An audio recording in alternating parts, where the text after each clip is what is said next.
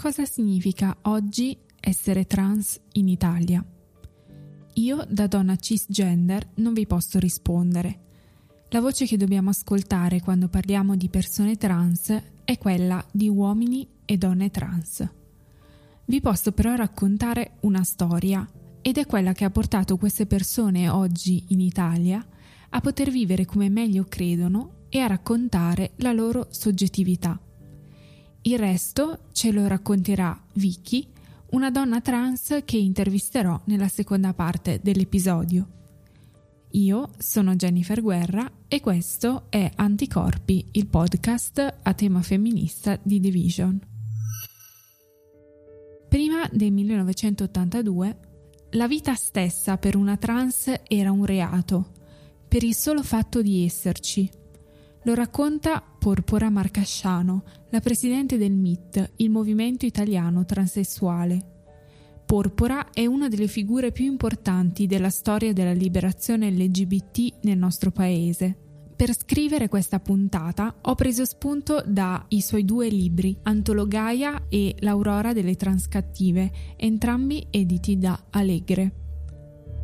Come è successo negli Stati Uniti per i moti di Stonewall, che non sarebbero cominciati se due donne trans, Sylvia Riviera e Marsha P. Johnson, non avessero lanciato il primo mattone alla polizia, anche nel nostro paese l'apporto delle persone trans nella storia del movimento di liberazione omosessuale è fondamentale. Già nel 1971, quindi solo tre anni dopo Stonewall, in Italia si costituisce uno dei primi gruppi LGBT, il Fuori, Fronte Unitario Omosessuale Rivoluzionario Italiano. Il Fuori agisce soprattutto nelle università ed è vicino alle istanze del Partito Radicale, che in quegli anni, come abbiamo visto nelle puntate de- di anticorpi dedicate al femminismo italiano, aveva infatti costituito i primi gruppi femministi. Nel corso degli anni 70 però alcuni attivisti non si riconoscono politicamente nelle posizioni del fuori e, soprattutto a sinistra, cominciano a costituirsi dei gruppi separati che sono più vicini ai movimenti operai. Uno di questi è il collettivo omosessuale Narciso di Roma, di cui fa parte anche la nostra Porpora Marcasciano ma è il 1979 l'anno fondamentale per l'inizio della rivoluzione trans, con la costituzione del MIT, il Movimento Identità Transessuale, che oggi si chiama appunto Movimento Italiano Transessuale. Gli anni 70 per Porpora e per tante e tanti trans sono gli anni della favolosità, dell'utopia. Porpora viene introdotta al mondo trans a Napoli, la, città, eh, la sua città natale, da un femminiello, la merdaiola. Porpora racconta di un mondo di bellezza dove le messaline, le sette sere, le muscelle si truccano e si abbigliano vistosamente, con ricercatezza. Ma accanto a questo mondo di tacchi alti e rossetti accesi c'è anche il letto d'ospedale psichiatrico e la cella di isolamento, dove tante donne trans finiscono dopo essere state arrestate in virtù del temutissimo articolo 1 della legge 1223, cioè quella delle misure di prevenzione nei confronti delle persone pericolose per la sicurezza e la pubblica moralità.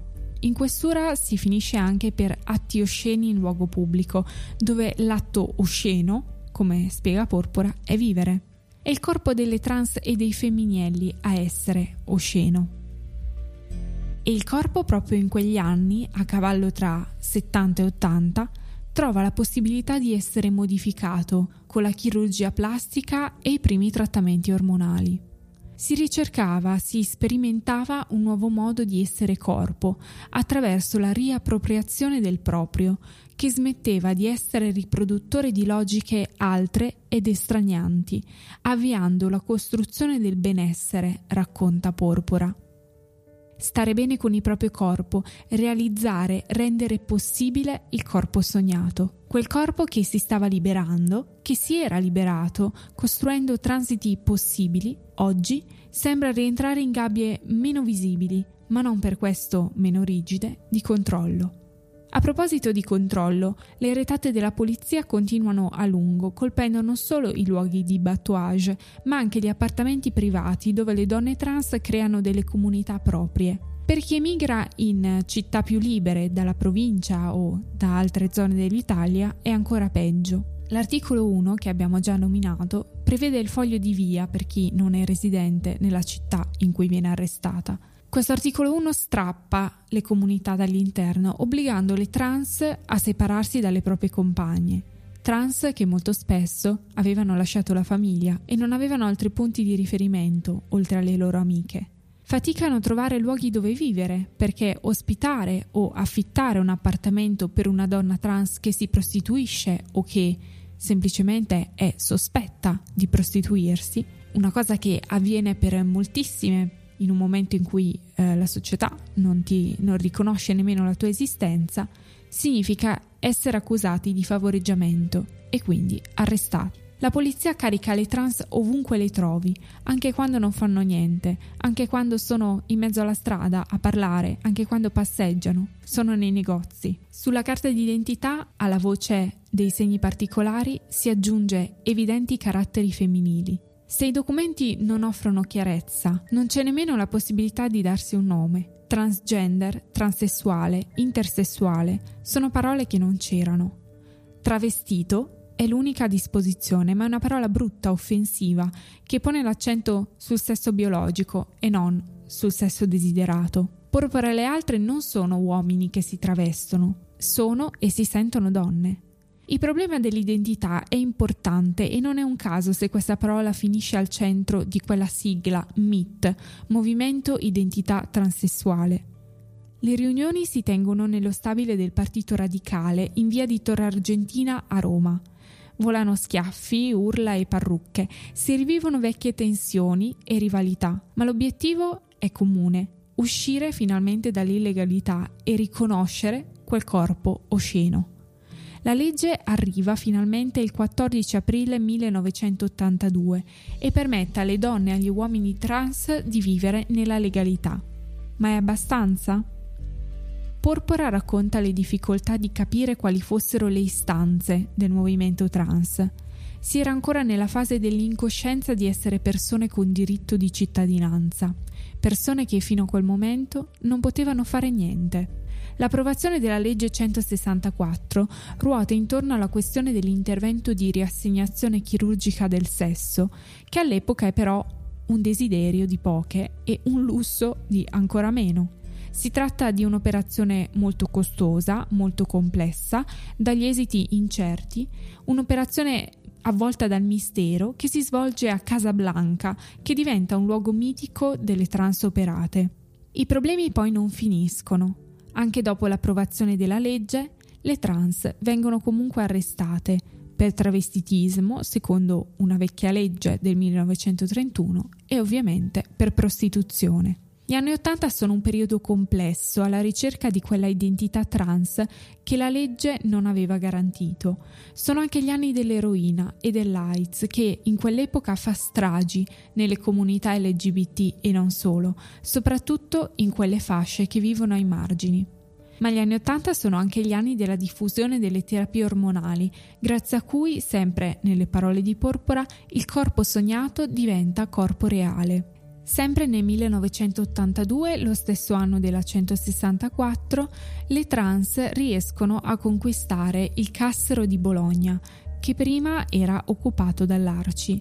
Gli attivisti ricordano questo momento come la presa del Cassero. Bologna diventa una città nevralgica per l'associazionismo LGBT e in particolare per i diritti trans. Il Cassero di Bologna si chiama così perché è inizialmente situato proprio all'interno del Cassero di Porta Saragozza. Si tratta di un luogo molto significativo anche perché è l'inizio di un pellegrinaggio, quello verso il santuario della Madonna di San Luca e proprio a San Luca sulla porta del Cassero è apposta una targa votiva nel 1982, lo stesso anno in cui Porta Saragozza viene invasa da uomini e donne trans, gay e lesbiche. Inaspettatamente è il circolo omosessuale 28 giugno a giudicarsi questa sede. Tre anni dopo lì nascerà il primo circolo arcigay con 5.000 iscritti. Negli anni il Cassero ha cambiato varie sedi, ma la sua presa è stata un evento importantissimo per la storia LGBT di questo paese. Cos'è cambiato oggi? Oggi fortunatamente sono cambiate tante cose. La prostituzione per molte non rappresenta più l'unica forma di sostentamento e nel 2015 e nel 2018 ci sono state due importanti sentenze della Cassazione che hanno stabilito che è possibile procedere alla rettificazione anagrafica del sesso anche senza aver fatto l'intervento chirurgico ai genitali. Resta comunque necessaria la sentenza di un tribunale. Alcune università e luoghi di lavoro hanno creato il sistema delle carriere alias per permettere a chi sta facendo la transizione ma non ha ancora i documenti eh, modificati di avere dei documenti provvisori. A giugno del 2018, inoltre, l'OMS ha finalmente tolto la transessualità dalla lista delle malattie mentali. Ovviamente questo non significa che la vita per, le, per tutte le persone trans sia così facile. L'identità è ancora oggi al centro del discorso della militanza e ancora una volta vale la pena ripetere delle parole di Porpora. Se ti battezzano come disforica, è chiaro che disforicamente ti costruisci. Se ti definiscono patologica, è chiaro che come una malata ti muovi. Se ti considerano criminale, depravata, degenerata, non potevamo essere sante, tantomeno diventarlo, benché oggi tra molte consorelle l'aspirazione più diffusa sembra sia diventata quella di essere o sentirsi normali. Io sono una persona normale, si precisa, ripetendolo affannosamente a un mondo la cui unica monolitica normalità resta esclusivamente la propria. Ma sembra che tutto questo non sia chiaro. Proporrei di farcene una ragione per vivere più tranquillamente senza affanni da perfezione essere normali lo trovo più agibile, pratico, coerente, se di coerenza si può parlare. Eviterei anche la parola diversi, perché essa presuppone l'altro da sé, quello non diverso, quindi uguale, quindi normale. Oggi la sfida della comunità è quella di ripensarsi in un'ottica depatologizzante. Se per l'OMS la transessualità non è più una malattia mentale, Ancora oggi per autorizzare una terapia ormonale è necessario seguire un percorso psicologico e psichiatrico. Spesso si parla delle persone trans come se fossero malati da compatire e le loro storie vengono unicamente raccontate nella sfera della tristezza e del dolore. Un'espressione molto comune, ad esempio, è quella che le persone trans siano nate in un corpo sbagliato, oppure che siano donne intrappolate nel corpo di un uomo o viceversa. Lo scorso 13 luglio, ad esempio, il Manifesto ha pubblicato un articolo dello psichiatra Sarantis Tanupoulos che parla di disforia di genere come di un lutto che interferisce con lo sviluppo del corpo erotico e limita seriamente la profondità del coinvolgimento e della soddisfazione sessuale. All'articolo hanno risposto con una lettera aperta Monica Romano e Laura Caruso, assieme a tanti e tante trans, per denunciare l'approccio patologizzante di questo pezzo.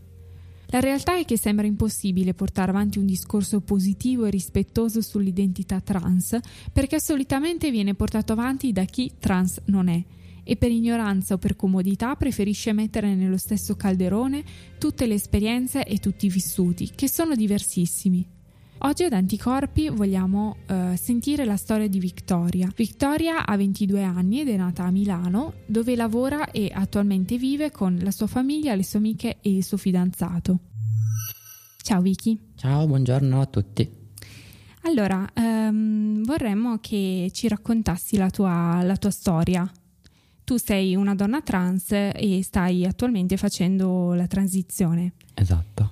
E um, la prima domanda che vorrei farti è se c'è stato un momento, anche magari quando eri bambina, in cui tu hai capito che la tua soggettività non corrispondeva con il tuo corpo fisico. Allora, tu calcola che io già a tre anni, quattro anni eh, giocavo sempre con le scarpe di mia sorella, di mia mamma e volevo solo le parrucche di ogni tipo, quindi dal biondo al rosso a quella colorata quindi è sempre stata una cosa dentro di me che sapevo, che è venuta fuori poi all'età di 16 anni e poi io il percorso ho incominciato a farlo verso i 18-19 anni. Quindi tu già da bambina però sentivi che c'era diciamo una, una, una discrepanza tra Sì. il tuo aspetto e quello che tu ti Assolutamente sì. E, mm, e i, tuoi, i tuoi genitori hanno mai avuto ehm, dei, dei- dei sospetti, diciamo, delle Mm, sensazioni? Guarda, io ho, ho la fortuna di avere una famiglia che è di mentalità molto molto aperta e mm, mia mamma quando ho compiuto 14 anni che gli ho dichiarato la mia omosessualità mi disse a me non mi interessa quello che fai nella tua vita, l'importante è che tu sia felice, puoi essere uomo, donna, eh, etero, quello che vuoi, l'importante è che tu sia felice. E mm, quando hai capito che c'era la possibilità di fare la transizione? Mm, Quando ho iniziato a frequentare le discoteche, i magazzini generali, vedevo le ragazze trans che ballavano con eh, le drag queen sul palco, ho iniziato un po' a informarmi come funzionava, perché poi se non conosci il mondo per com'è, pensi sempre un po', diffidi sempre un po', non sai mai come ha fatto lei ad arrivare a quel punto, non sai se tu puoi arrivare a quel punto. E man mano frequentando locali, chiacchierando con varie ragazze trans, mi hanno spiegato eh, a loro modo com'è stata la loro transizione. Poi man mano io ho abbandonato un po', diciamo così, il mondo drag queen, eh, travestimenti e mi sono proprio buttata nell'ambito per la mia transizione. E c'è qualcuno che ti ha aiutata in questo percorso? In realtà ho avuto il supporto della mia famiglia, però la transizione è una cosa che ho sempre voluto vedermi io da sola, non ho mai voluto mettere di mezzo la mia famiglia, non ho mai voluto avere, eh, diciamo così, tanto supporto perché eh, l'ho sempre ritenuto una cosa mia personale da affrontare senza mh, dover tirare in mezzo troppe persone, diciamo. Però il supporto l'ho sempre avuto da famiglie e da anche amici e amiche. E, e spiegaci, una persona che ehm, appunto vuole intraprendere questo percorso, cos'è che deve fare? La prima cosa che deve fare? La prima cosa che dovrebbe fare è iniziare innanzitutto a capire realmente come si sente con se stessa, perché io all'inizio mi ricordo che mi accontentavo anche di mettermi un paio di tacchi, un po' di trucco e un bel vestito e potevo andare a ballare.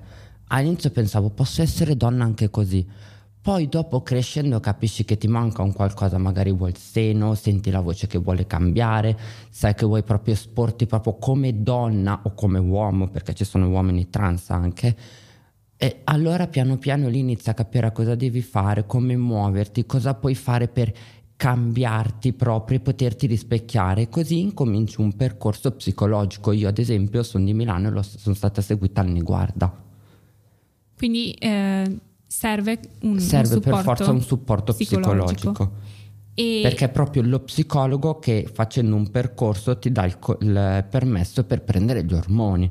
Poi devi passare da un endocrinologo ovviamente, però la- il primo step è lo psicologo che dichiara che il paziente è pronto per intraprendere il percorso ormonale. e invece da un punto di vista legale?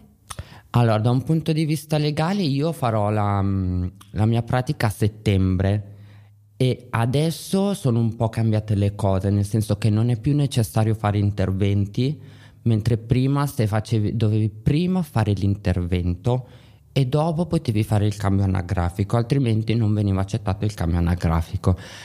E dipende poi ovviamente sempre da situazione a situazione. C'è chi trova anche un buon avvocato, un, un giudice che ha abbastanza testa e, fa fare il tutto, il cambio nel giro di uno o due mesi e ci può essere anche il giudice che non comprende come molte persone e ti fanno fare sei mesi, ti fanno rifare anche un test nominato CTU, Sì, una perizia, giusto? Esatto, una specie di perizia. E mh, dopodiché, davanti a quel CTU può essere sempre il giudice a dichiarare se puoi fare il cambio anagrafico o meno. Per quanto riguarda la, la terapia ormonale, in che cosa consiste? La terapia ormonale sono, sono diversi tipi di cure che fa una persona. Io a 20 anni ne faccio una, poi può essere che una donna di 30 anni ne possa fare un'altra. Sono pastiglie o gel o, o può essere anche in puntura se non sbaglio, assegnate dall'endocrinologo che ogni, ogni tot di tempo deve fare gli esami per vedere il testosterone o l'ormone che sia nel corpo a quant'è e man mano che tu fai questi esami ogni tot di tempo lui ti sa dire se, se aumentare la dose, diminuirla ehm, o, o modificarla in base proprio al sangue nostro che dimostra il testosterone che abbiamo o l'ormone che abbiamo in corpo. E una persona che appunto in terapia ormonale eh, trova dei, riscontra dei cambiamenti nel proprio corpo? Urca, allora io mi ricordo che quando ho iniziato la terapia era novembre, ehm, ero in casa col ventaglio per, perché sembravo una donna in menopausa dal caldo che avevo. Ero diventata molto più nevrotica e isterica per gli sbalzi d'umore e ogni tanto eh, ti, viene, ti, viene, sempre un po' di sonno, ti, ti, spesso ti fa male la testa come se avessi le micranie, ad esempio a me oggi fa male la testa ma non solo per gli omoni anche per il caldo, però i cambiamenti si vedono, ad esempio io ho notato che le vene dalle mie mani sono sparite rispetto a prima, eh, mi sono calati molto di più i peli sul corpo, eh, la mia voce è anche cambiata tanto, me lo dicono anche le mie amiche al telefono, tu non te ne rendi conto ma la tua voce è molto diversa rispetto a due anni fa che ancora non assumevi ormoni. I cambiamenti ci sono, devi semplicemente conoscerti per come eri prima di prendere gli ormoni e notare tu i tuoi cambiamenti mentre prendi gli ormoni. Io mi ricordo come ero prima e io li vedo i cambiamenti e sembra ridicolo, ma una terapia ormonale per una donna trans o un uomo trans è fondamentale perché non basta solo un seno rifatto e, e un bel trucco cioè c'è proprio tutta una parte dietro ormonale che ti femminilizza proprio il corpo. Invece per quanto riguarda i, gli interventi di chirurgia, tu prima dicevi che fino a eh, un po' di tempo fa era necessario sottoporsi a degli interventi prima di poter fare la rettifica anagrafica, giusto? Esatto, sì. Mentre adesso non è più obbligatorio. Esatto. E mh, mm, tu personalmente vorresti, hai fatto degli interventi, vorresti farne? Ma allora, io personalmente, io quando ho iniziato il percorso mi è stato chiesto lei si vuole operare, io ho risposto testuali parole, se posso fare l'intervento lo faccio anche seduta stante.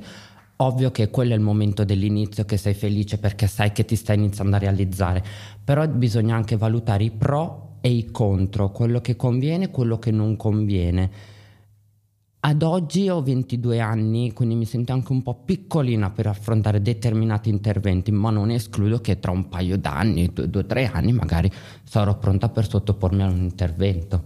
E, ehm, invece da un punto di vista de- della tua storia personale, um, quando, mm, non so, gli anni dell'adolescenza in cui il tuo corpo cambia e tu ti accorgi che cambia comunque in una direzione che non è quella in cui tu vuoi cambiare, vuoi diventare. Per te stato, sono stati anni difficili? Come li hai vissuti? Mm, diciamo che io l'ho sempre tenuta nascosta questa cosa e, e, ho sempre avuto la fortuna di avere fidanzati che in un modo o nell'altro lo riuscissero a capire che io ero qualcosa in più. Cioè non ero un semplice ragazzo che voleva le scarpe alla Lady Gaga o andare in giro con la parrucca. Tutti i miei ex fidanzati hanno sempre capito che c'era qualcosa in più in me che non rispecchiava solo l'essere omosessuale o un voler diventare una drag queen, era proprio un voler qualcosa di essere proprio diverso. Purtroppo io sono stata anche tanti anni in comunità, in comunità ho dovuto fare altri tipi di percorsi e quindi ho dovuto mettere da parte la mia parte della, da donna e dover lavorare prima sul mio essere ragazzo che usciva da un determinata una determinata storia di abusi, poi dopo ho potuto prendere la mia vita in mano e incominciare il mio percorso. È una cosa che ho sempre represso la mia transizione fino ai miei 18 anni. Nonostante io abbia avuto mia mamma appunto che mi ha sempre detto se lo vuoi fare fallo io ti supporto, nonostante io abbia avuto mia nonna che ha 70 anni e quando gli ho detto voglio iniziare la transizione, la sua risposta è stata era ora che prendessi in mano la tua vita. Io prima ho sempre represso tutto, sempre nascosto tutto, perché non sembra, ma anche avere amici che ti supportano, una famiglia che ti supporta, hai sempre quella cosa che ti fa sentire un po' sbagliato, hai sempre quella cosa che ti fa pensare la mia famiglia mi può accettare anche quando sei in una famiglia di mentalità aperta. Queste domande te le poni sempre una volta sempre ti poni, ma non è che io facendo questo faccio un torto a mia mamma. Non è che facendo questo percorso lei mi sbatte fuori di casa, non è che mi abbandona. Un po' queste domande quando sei all'inizio te le poni sempre, poi la cosa più complicata secondo me è proprio il dichiarare voler fare un percorso di transizione, perché non tutti hanno la capacità di pensare, di accettare soprattutto quello a cui si va incontro. Uno racconta come un percorso di transizione e dice tu sei un pazzo a fare una roba del genere. Invece non è essere pazzi, è essere semplicemente reali e avere il coraggio di vivere la propria vita con se stessi ehm, tu ci, ci, hai parlato di una situazione in cui hai subito degli abusi e mm, effettivamente molto spesso ehm, l'omosessualità viene correlata a queste storie in cui magari si sono subiti appunto abusi nell'infanzia. Secondo te c'è un legame tra queste due cose? Assolutamente no, il fatto che un bambino subisca violenze sessuali non inferisce sulla sua omosessualità, assolutamente no, perché essere gay si nasce. Non è che uno si sveglia una mattina a 30 anni e so ho deciso di essere gay perché mi hanno violentato quando avevo 10 anni. Si nasce gay. Subire un abuso forse, ma forse ti può dare quella marcia in più per capire che cos'è sbagliato e che cosa è giusto ma essere abusati non va assolutamente, non deve assolutamente essere paragonati al fatto che un bambino violentato un domani diventi gay. Assolutamente. Quando si subisce un abuso, dopo dieci anni che è successo il fatto, eh, io nel mio caso che ho cambiato transizione, ho cambiato il mio corpo, ho cambiato la mia vita stessa, la pelle su cui l'ho subita è sempre la stessa, non è cambiata ma è una cosa vecchia che non c'entra sulla mia transizione, che non c'entra sulla mia omosessualità che ho vissuto fino a prima, è semplicemente una cosa che mi è accaduta, che mi è servita per capire molte più cose rispetto ad oggi, che mi è servita per capire ancora di più quali sono le cose giuste e le cose sbagliate, ma un bambino o una bambina che subiscono violenze sessuali non è detto che do- debbano essere per forza gay o lesbiche. Ma tu dici che, che, questa paura è dovuta appunto nel caso di come, come, la tua famiglia, che è una famiglia che mi sembra di aver capito ti ha, ti ha accettato senza problemi, almeno da questo punto di vista. Dici che questa paura è motivata proprio dalla difficoltà del percorso, cioè da un punto di vista, non so, medico, psicologico, o mm. è più diciamo l'idea stessa che, che, spaventa di... È proprio l'idea stessa di dire alla propria mamma io voglio essere un uomo ad esempio, cioè il genitore in quel preciso momento eh, gli prende uno shock come se avesse tipo un infarto certo. diciamo, rimane un attimo così e, e inizia ad avere ma magari ho sbagliato io come genitore, magari non gli ho dato la giusta educazione, invece non è affatto così. Tutti i genitori non hanno sbagliato ad educare i propri figli se decidono di diventare donne trans, transgender, uomini, uomini trans, transgender. Non hanno sbagliato niente, è semplicemente la nostra natura. Voler vivere in pace prima con noi stessi e dopo anche con gli altri. E la cosa fondamentale è avere almeno un supporto, che sia un amico, che sia una sorella, che sia un fratello, che sia una mamma, che sia una zia, che sia un cugino una persona trans che affronta un percorso del genere ha bisogno di tanto supporto perché, ripeto, uno pensa va dal medico, prende gli ormoni, si rifà il seno e ha risolto i problemi. Non è così, non è affatto così. E appunto a proposito di altri, tu nella tua esperienza hai subito delle discriminazioni in quanto donna trans? Se, se ce le vuoi raccontare. Allora, Diciamo che io le discriminazioni le ho più subite quando ero l'effeminato che andava a scuola e veniva preso a calci, veniva chiamato frocio, eccetera, eccetera. D- da donna trans io ho avuto un gran cambiamento, nel senso che ero più femminile, più checca prima da, da uomo che adesso da donna. Adesso io rispondo Adesso io non sto più zitta, adesso io parlo, rispondo e reagisco. Prima stavo zitta, tornavo in comunità con il livido sulla schiena perché appunto ero gay e mi picchiavano e mi insultavano e mi discriminavano. Adesso sono quella che non sta più zitta e che di sicuro non ha problemi a venirtela a dire in faccia. Grazie mille Vicky per la Ma tua storia. Questa era la storia di Vicky. Io sono Jennifer Guerra e quella che avete appena ascoltato è l'ultima puntata della prima stagione di Anticorpi. Ci prendiamo una pausa di due settimane, torniamo il 28 agosto con i nuovi episodi della seconda stagione.